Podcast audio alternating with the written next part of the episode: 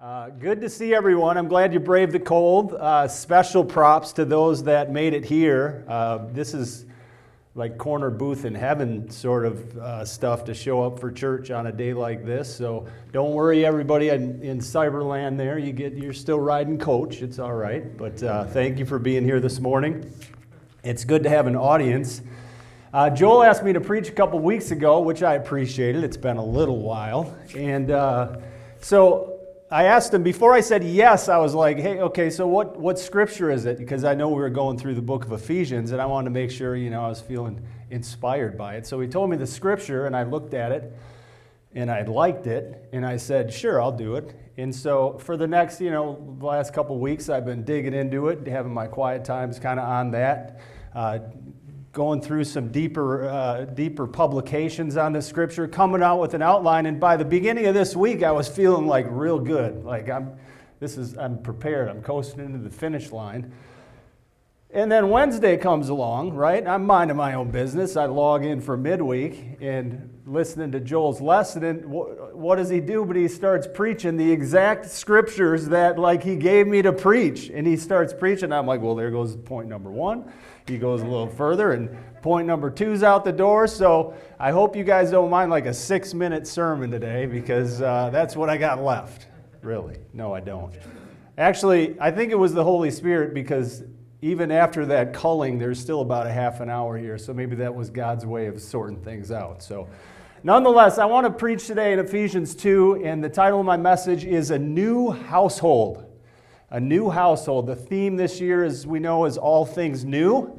And as it pertains to this scripture, the, the, the appropriate title is A New Household. More specifically, we're going to talk about the privilege and responsibility of sharing the same spiritual address with one another, if you will. And so we've all had roommates before, right? And when you when you have roommates, whether it's your direct family or or what have you, just you know friends or acquaintances, your quality of life has a lot to do with how well you get along with the members of your household. Now, for the last 22 years, I've been married and I've lived with my wife and my boys and that's been pretty solid. But prior to that, I didn't get married till I was 30, and so I had uh, quite a catalog of different living scenarios during my 20s, right? And as I look back on that, I, a couple people come to mind. Number one, I had this roommate early on. His name was Paul Dixon, right?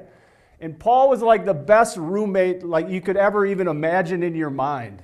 Uh, first of all, I think it was his hobby to clean. Like he liked to clean. Like not only did he mind cleaning, he was like, no, no, no, Tim, I got this. For some reason, the dude was just into it. So, uh, you know, I'm like, fine, you know, just take over. So for like that whole year, I, I cleaned my own room and stuff, but I barely had to lift a finger beyond that. He also had an affinity for, he had a meat smoker out back. And so he would smoke like, he was really good at it too. He'd smoke like salmon. He'd come home with these big pork roasts, and the next thing you know, there's this juicy feast, and he'd share it with me. So that was a big bonus.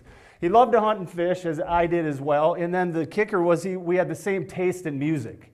And that's important in a household, right? Can I get a witness? If you live with somebody who's into music that's bad music, of course, if you don't like it, it's automatically bad uh, that's, that's a bad thing. So we had like the perfect deal, but in a way it like tainted my whole roommate experience because as we know, it doesn't always go that smooth, right?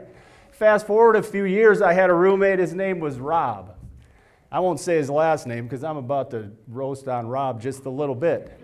And, and Rob was one of those roommates. We had five guys in the house then. This was on the east side of Milwaukee. And we, we did the weekly dishes routine, right? So every week somebody'd have the dishes, and that's how we sorted it out. Well, when it was Rob's week to do dishes, we always noticed he had a lot of plans somewhere else going on. The dude never did the dishes to the point where, like, by two, you know how it goes.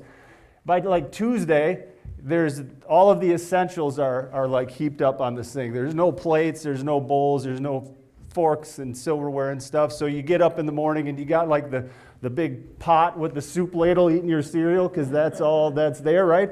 But like, like by, by, by Thursday, the house would stink, right? Because you're 21 years old, nobody's rinsing dishes, so it's like this science project sitting there and all sorts of chemical reactions going on. And it, what that equals is stink by like the fourth day. And so after like the third wave of this going on, I'm like, I, have had it, man.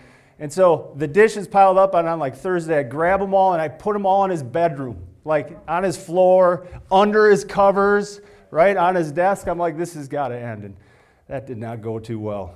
Uh, and so I was a great roommate, by the way. I was like the perfect roommate all the time.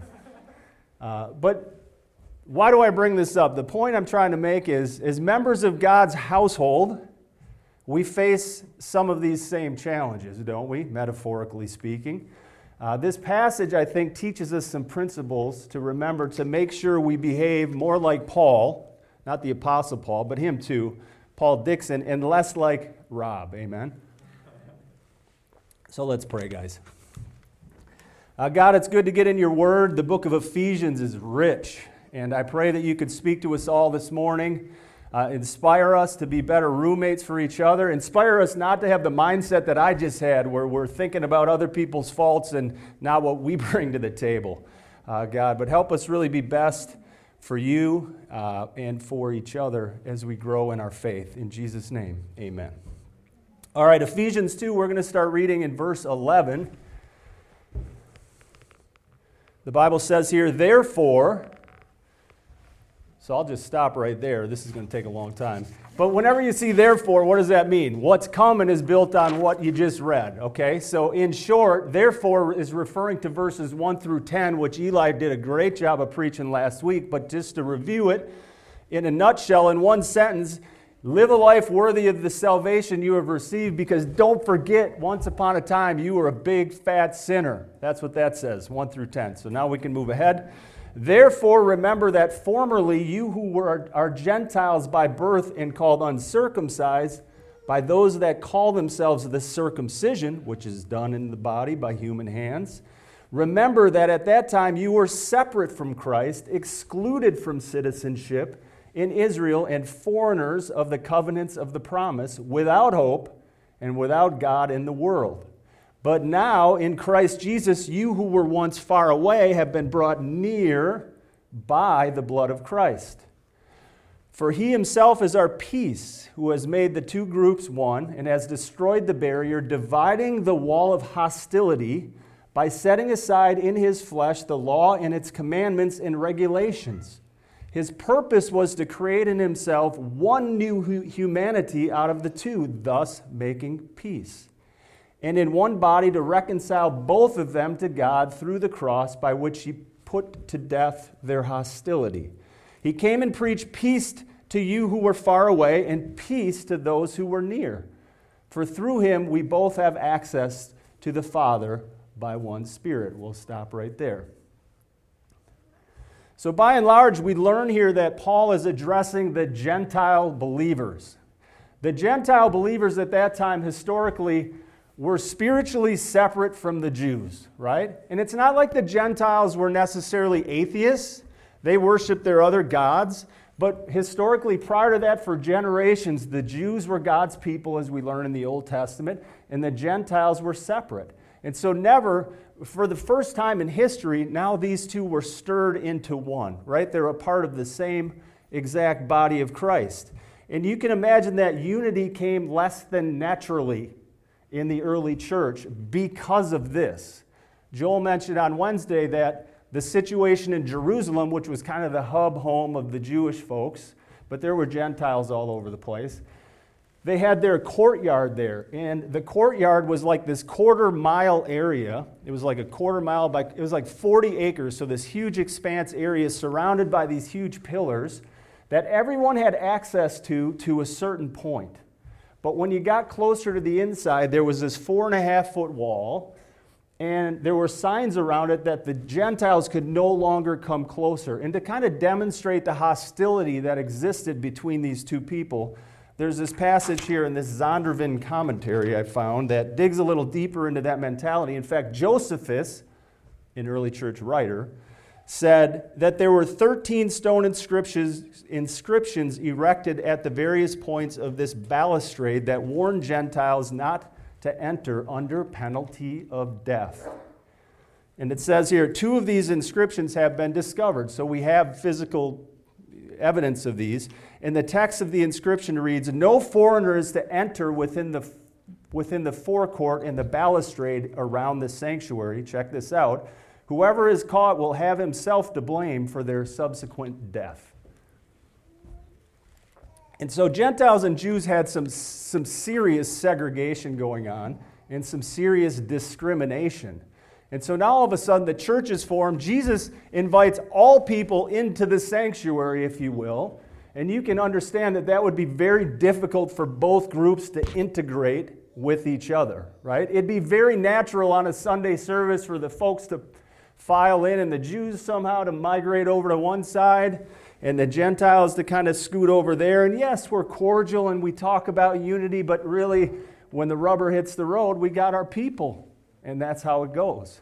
But Paul, so you understand the temptation to segregate, but the early church, in the church today, it, by, by, uh, by identification, called the first Christians to like lay that burden down, to break down the walls of hostility, to rally around the blood of Christ and abolish such things. Paul knew very well that maturity as a group came through integration as a people. Now, what I'm not talking about, the good news is, it's not like talking about go find someone least like you and get a therapy degree and just discover the roots of your discourse and like get super deep.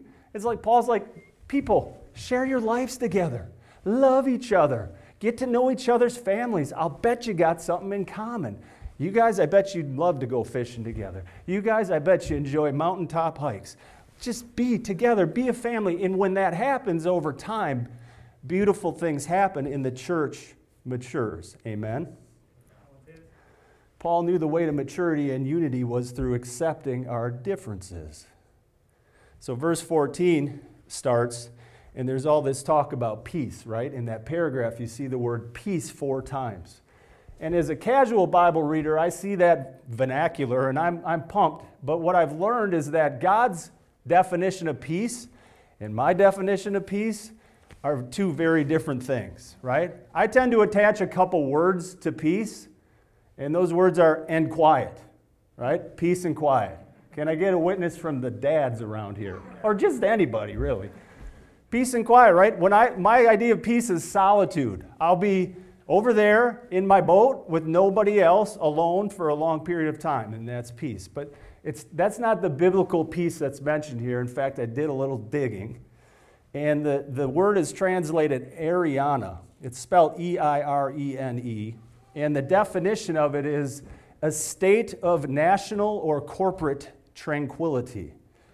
Peace between individuals and then it says harmony. So obviously, that implies peace is found through the integration and being shoulder to shoulder with others. It's not about solitude at all. And so, this kind of peace is only found through engaging in, in, in, in despite diversity and despite differences within the congregation. Because you know it's possible to be in the presence of a diverse environment but not enjoy diversity at all. Like that happens all the time in our world around us. I think about the biggest example I can think of when I was right out of high school, I went up to MATC in downtown Milwaukee, and I had grown up in a, in a little town 50 minutes away, population 2,000. And, and so it was all the same kind of people. It was a farming community, kind of slowed down pace. And so I decided to go up there. And the first day I went up to school, I got, got downtown Milwaukee. It took me like forever to park, and it's confusing. There's cars everywhere, and noise, and people that are all different everywhere, and loud, so much louder. And I went in there, and I, I was in kind of the main assembly, and, it was, and I was super overwhelmed. And I was like, like fear kind of set in, right? Not like fear, cower in the corner and shake, but fear like, whoa this is different. Like, these, these people are not like me. I, I better be careful. It's kind of like the mentality. And I, you know, I'm a wide eyed 18 year old kid. I don't know what's going on. I don't have much guidance, but that was my response. And so the way I dealt with it was over the first three weeks of school, guess what I did? I found three guys that were just like me, and we kind of connected. And that was the pod I lived in literally for the next three or two years while I was at the school. And so, never during that time did I interact like meaningfully with anybody not like me. And so, while I eked out an education during those two years, I like had very little personal growth in hindsight because I missed out on the opportunity to like immerse myself. Hey man, what are you all about? Where are you from? Oh, really? What's life like there? Oh, wow, that's crazy. Here's where I'm from, and now I got a friend that's different than me. Go figure. And ironically, my grandma always told me growing up, I was close to my grandma. She said, Timmy, she'd make this roast and she'd put it out there, and, and then she'd give us a little sermon. She'd say, Timmy, I'll tell you something. Rest in peace, Grandma Grace. Uh, she would have been 100 about 100 years old a couple days ago. Uh, anyway, she would she was a very wise woman, God-fearing lady, and she'd say, "You got the most to learn from people least like you," and she would tell me that, and it went at the time right in one ear and out the other. But I think I, I think I understand a little more now. But what's my point here, church?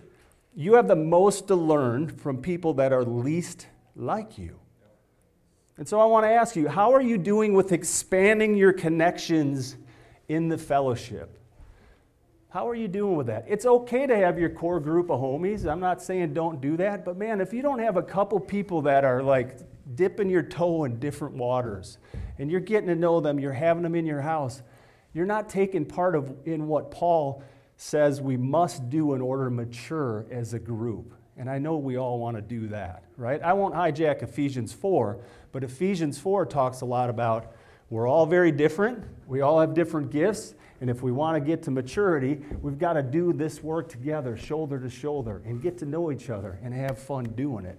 And it's a step by step thing. It's easy, it's easy, it's natural to avoid it. But with a little bit of effort, we can be experts at it. And I think we're doing pretty good, but this is a good reminder. Let's keep on reading in uh, verse 19. Verse 19 says, Consequently, here comes the meat of this, this stuff here. You are no longer foreigners and strangers, but fellow citizens with God's people and also members of God's household. I love that scripture. And to me, it takes a huge jump between your fellow citizens and members of the same household. When I, when I think about fellow citizens with somebody, I'm like, okay, we're in the same proximity. We share the same zip code, right? Maybe I see him downtown at the market. Maybe I pull up a lawn chair close to you at music in the park, but we're kind of cordial and all that kind of thing. And that's, that's like being fellow citizens with somebody, but there's a whole different connotation to me when the Bible starts talking about we're, we're, we're in the same household, we're roommates with each other, if you know what I mean. I get a little nervous as a relative loner I'm like, whoa, hey, what are we now here? What? Who's, who's living in this place, right? How much square feet are we talking about? Is this on a big parcel of land? Is there a backyard at all? Like, do I get my own bedroom at least? You know, what am I doing here? But it implies, it implies some intimacy, like we're close. Uh, and Paul is appealing to us to come together in our diversity and be tight knit, to be together to be a family, a family that gets to peace through acceptance, understanding, tolerance, and therefore unity, right? This is not always easy, right? Back to my old roommates. I had another roommate named Victor, right? And Victor took care of his business. He was a nice enough guy, lived with him for a couple years, again in that household with five guys. Only Victor, like in his spare time, was like a he was like a sloth, right? It, it, it could be like the middle of July. Victor would roll out of bed Saturday morning. He'd be like in his underwear. He'd have a blanket or something like that. And he'd go over and he'd shut all the curtains. And he'd lay down on the couch and he'd like movie marathon it all day long. Like that was his deal. Whatever, he wanted it. I, so after a while, we're like, dude, you're kind of wrecking the whole household vibe here. You know, maybe after a while, we're like, how do we get a TV for Victor so he can just just stay in his room sort of deal. But that's how he was. And, and it, it had effect on the whole household because that's what he would do. Again, nice enough guy. I bring this up because as I survey myself spiritually in 2020, I was a lot like Victor. Like, I had a Victor kind of spiritual year last year. We had the COVID set in, and all of a sudden, ah, I got a lot more free time. And there's a good part of that as long as you're using that time well, if you know what I'm saying. But you know, come middle of the summer, all of a sudden, I'm, my habits are changing a little bit. My quiet times aren't as good, even though I'm having like extra time. You would think that would equate to more time in the Word. And I noticed my diet was like tanking. Like, usually my, my annual pattern is I'm pretty, I'm pretty active all summer, staying in pretty good shape. Halloween comes around, there's candy all over the place. I'm eating stuff. But then, oh, right back on the wagon. You got to take care of yourself. Thanksgiving, you indulge a little bit. Again, the holidays, blah, blah, blah. I'm telling you, I think my August through the holidays were one big pastry. Like just eating everything. And like I put on like 12, 15 pounds. I mean, I'm just like, and after a while, it's just like, oh, I'm so sluggish. Like, right?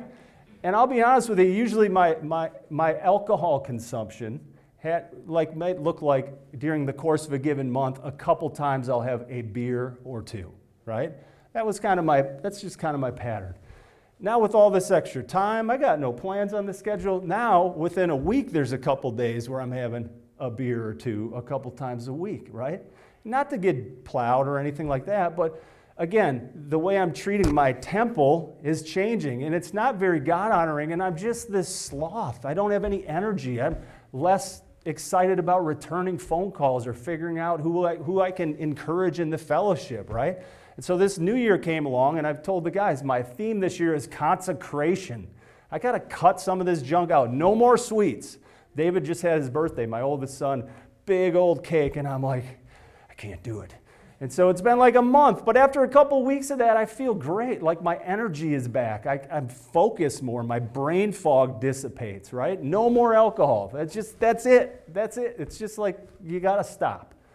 And so that's just a helpful thing. It's taking care of my temple so I can be better for God, but so I can be a good spiritual roommate, if you know what I mean. Can I get an amen on that one? 2020. I also had this other roommate. His name was Madsen. I know. This is the last roommate I'm going to tell you about. But Madsen, he, we, we had a nickname for him, and we called him Mickey. And the reason we called him Mickey was because he reminded us of a mouse. You guys know what mice do? Mice come in at night and steal your food. That's what mice do. And so Madsen, I thought he had some money, but I don't know if he was broke or just got a kick out of it. But he would like sneak and take a little bit of all of our food. He was crafty about it. He wouldn't just like eat half of my bowl of cereal. He would like take a little bit of this and a little bit from another roommate, a little bit, and make like cereal casseroles, and then take a little splash of milk all the way around. But we caught on to him. Eventually, my other roommate, Chuck, walked in on him, and he's got this lab thing going with everybody's stuff. And he's like, What are you doing? You can't do that, right? And so we had this come to Jesus talk with Madsen. We weren't even Christians at the time, but uh, we had to fix that. What's my point? Don't be a Madsen, spiritually speaking, right? A lot of times we can do that. We come into the fellowship, oh, I think I'll take some of this and I'll take some of this. Oh, some more over here. It's not like we're stealing it, but we're taking it. We're not giving anything because we're taking. And then we saunter on out, and that's it. And the flavor the rest of the fellowship is left with is what's up with this cat? We got to have a come to Jesus talk with it. So if you've been a Madsen lately, don't be a Madsen. That's no good. Amen? All right. Now let's get to the good part of this scripture because I'll tell you what, these first 19 verses are impossible without the, the next two verses. So let's finish up here. We'll read 19 again. Consequently, you are no longer foreigners and strangers, but fellow citizens with God's people and also members of his household, built on the foundation of the apostles and prophets, with Christ Jesus himself as the chief cornerstone. In him, the whole building is joined together and rises to become a holy temple in the Lord. And in him, you too are being built together to become a dwelling in which God lives by his Spirit. I'm a builder, right? So I know the value of a good foundation. If you build on a foundation that's a little out of whack, that, don't, that doesn't have its axis system correct, you're going to have trouble. And I find great comfort in knowing we are built spiritually on like a geometrically perfect and strong foundation, right? With Jesus Christ, it says is the chief cornerstone. A cornerstone is what sort of establishes the XY axis, and then the foundation, which is the apostles, are set off of that, right? I built a little, little hut in my backyard or side yard this past year over COVID. Corey, you got a picture of that guy? Or, or Tyler?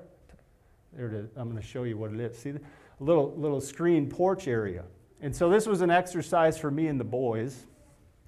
And the first thing we did before we got to any of this, you can see there's some posts underneath on the ground here, all the way around the perimeter. In fact, ironically, there was 12 posts.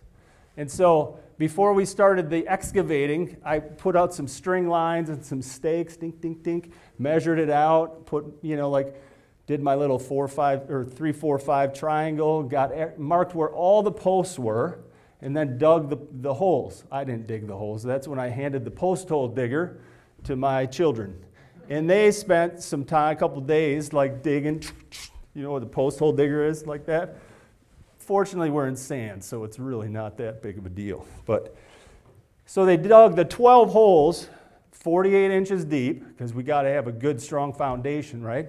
And so I'm ready to put these posts in like the following week, and I get all the six by sixes pressure treated, sunk them in there, and did a little last minute calculating. And I realized I screwed up the first time. Like literally, my math was wrong. Instead of a three, four, five triangle, I used a four, five, six, and that ain't to work. And so what it resulted in is like, I thought, well, I could just go with this and just wing it. In which case, like the, the floor would end up like a trapezoid versus like a true rectangle, which might not be the end of the world, but then you get up to the roof, and now all these, these big rafters have to be cut differently in order to accommodate such things. And then you're going to try to put this nice rectangular roof on it, and that's not going to look right. So the right thing to do was time out, back up, relocate the holes, rehand that post hole digger to my elated children uh, who redug the thing. And so the point is now we have a building that's sturdy and square and true, just like we have in the body of Christ today. And so, guys, if our foundation is messed up, it's challenging to build on. And so, but it's up to us as brothers and sisters in Christ to build from there. And, and we're supposed to be building a holy temple in the Lord. How nasty is it if we have this perfect foundation, but the elements that we put on top of it are less than awesome, right? And so, what does that equate to? What that comes down to is, is my in my day to day conduct, am I building a holy temple in the Lord? Am I applying the siding of my thought game in a righteous way? Is it pleasing to the eye when you drive by that thing? Uh, what about my conduct at work? Is, is my conduct at work something that beautifies this spiritual temple that we're building together? Or how about my social media conduct? Is it something that embellishes this home in a beautiful way, or is it something that tears it down and divides it? So that is our job as Christians, as brothers and sisters. So I urge you, take stock in how you are building, because not only does it affect your own well being, but that of the whole household in the Lord. Amen. With that, we are going to pray for communion. So let's bow.